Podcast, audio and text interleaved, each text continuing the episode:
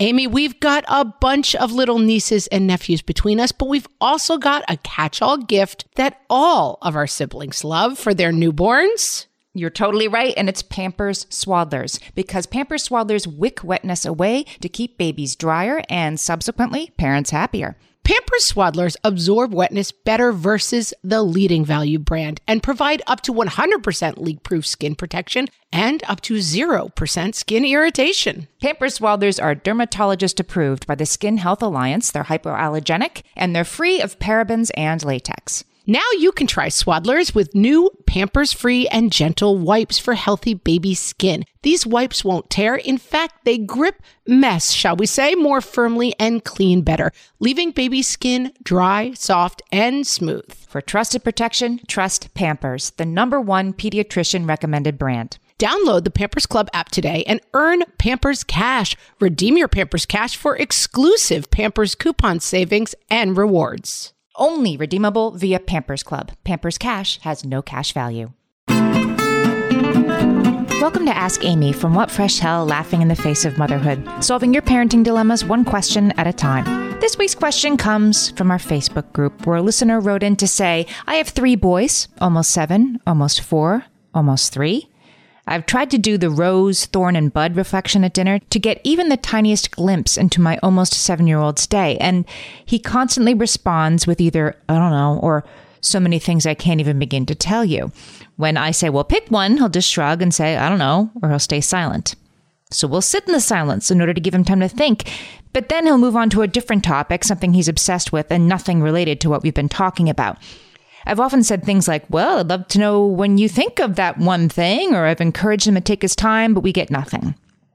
At the end of the last year, I discovered my son was fighting with another boy and that they were no longer friends. I thought they were still buddies, and it turns out all the other moms knew because their kids had talked about this beef. And I feel like if my kid would open up, maybe this would have come to my attention. I feel sad and frustrated. How do I get him to talk? Well, the very short answer is that some kids are more into talking about their days than others. And while there are some things you can do about this, there are kids who are going to open up and kids who are always going to be a little less of an open book. And that's okay. Not everybody draws the same comfort from talking about these things and unpacking them in that way. Not all kids have the same need to do that. And I think we have to meet our kids where they are, even as we continue to encourage them to share. So let's talk about some of the things that you're working on. You're sitting in the silence. That's great. But if it starts to feel, I'm not saying it does, but if it's starting to feel like, well, we're going to sit here until you answer, you're not going to get up until you finish everything that's on your plate and until you tell me your rose and bud and thorn, that's going to be counterproductive. If that's not working, if sitting in the silence isn't helping him open up, but is just reinforcing and making him dig in that he's not going to say anything, then it's probably time for a new tactic. Rose and, and thorn and bud, just in case people listening don't know what this is, it's when you go around the table and everybody says a rose, something good about their day, a thorn, something disappointing and a bud, something that you're looking forward to that hasn't happened yet. So, another thing you could do, and I bet you're doing this already, is to model this behavior to go first. But again, if the rose and thorn and bud thing isn't speaking to your kids, there are other approaches. One that I would suggest is table topics. I'll put a link in the show notes. They're available on Amazon. They are worth their weight in gold. Just little cards that you can have on the table. They're for grown-ups, they're for dates, they're for dinner parties, and they have one for kids. The kids table topic is something like what would be a really cool flavor of toothpaste that doesn't exist yet? And then your kids can talk about that. Now, do you want to talk about a really cool flavor of toothpaste? Not really, but it's the behavior that you're trying to encourage, getting them to talk about what they want to talk about. Which brings me to another point. You're saying that you're asking your kid to tell me about his day and he doesn't want to do that, but then he does go off on something that he does want to talk about, which is something he's obsessed with, not so interesting to you. You're trying to get him to tell you what happened in school that day and he wants to talk about Roblox to wherever thus. Kids want to talk about what they want to talk about. And if you want your kid to open up, then unfortunately that does mean hearing more about Minecraft and whatever it might be than you might want to talk about. Because again, it's the behavior you're encouraging. We talk sometimes on the show about being an askable parent. You want to show that you're a listening parent too, that you're interested in what they're interested in. And if you're there for Roblox, at least sometimes, at least when you can, then they'll know that they can come to you when they really do need to talk. Another thing I would suggest is that you uh, change up the questions and maybe start simple. If your kid doesn't want to do a rose and a thorn and a bud, then maybe it's too big of an ask for a seven year old who's tired after a long day, who doesn't really feel the need to share, and who doesn't really want to do it. You could start simple. What was for lunch today?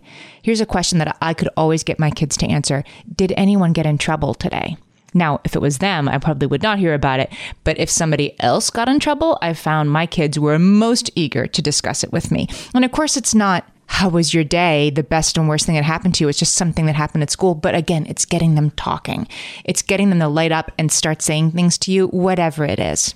And it occurs to me that that might be why the other kids in the class told their mothers so much more than your son told you about the struggle with the friend. It's a really interesting story to them. It's something that your kid is probably still unpacking. But if the teachers didn't point something out to you, and there was a longer part of this listener's post that I didn't read where she indicated that the teachers didn't really know what was going on either, but the other moms did because the other sons had told them. If it wasn't something the teachers were seeing, I think it's okay. I also might move off the dinner table X if this is becoming something where we're getting locked in and he doesn't want to talk at dinner, then maybe he's too tired at dinner. There might be other times. You can try in the car. You can try on the way to school. You can try at breakfast. Try different times. But I would take, I think, some of the rules and structure off of it and make it all a little more lighthearted because I think that that in the end will yield greater results. Finally, I think I would say that some kids just have a lower set point for this, and they maybe always will. I have one kid who always shared less at the dinner table than their siblings. And again, I had to let go of my expectations, of my needs. I need to unpack my day. I need to process things by da, da, da, with whoever will listen. This child is just not that way. And if it's not something they need and they derive not contentment from it, but further pressure, then that's not what you need at all. I would vary the ask. I would simplify the ask. I would do it in different places. I would not force it. And most importantly, I'd let my kid talk about what he does want to talk about. Encourage that behavior little by little. And then someday, I do believe that he is going to trust you with the things that he needs you most to hear. Send us your parenting questions and we might answer yours next. Email us questions at whatfreshhellpodcast.com. Thanks for listening.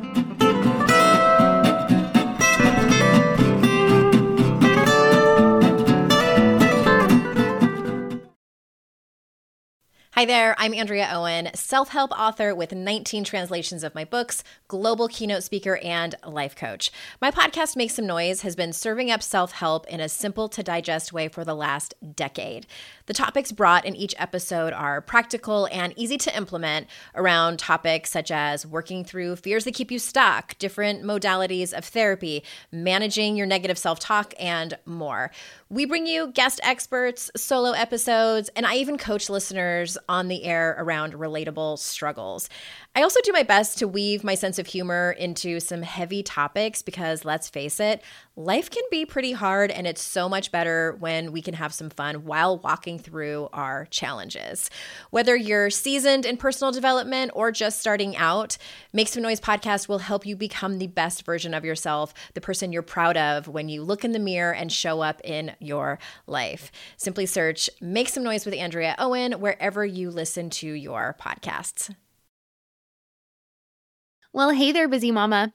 Are you looking for ways to make your life easier, your home less chaotic, and at the same time add more joy to your life?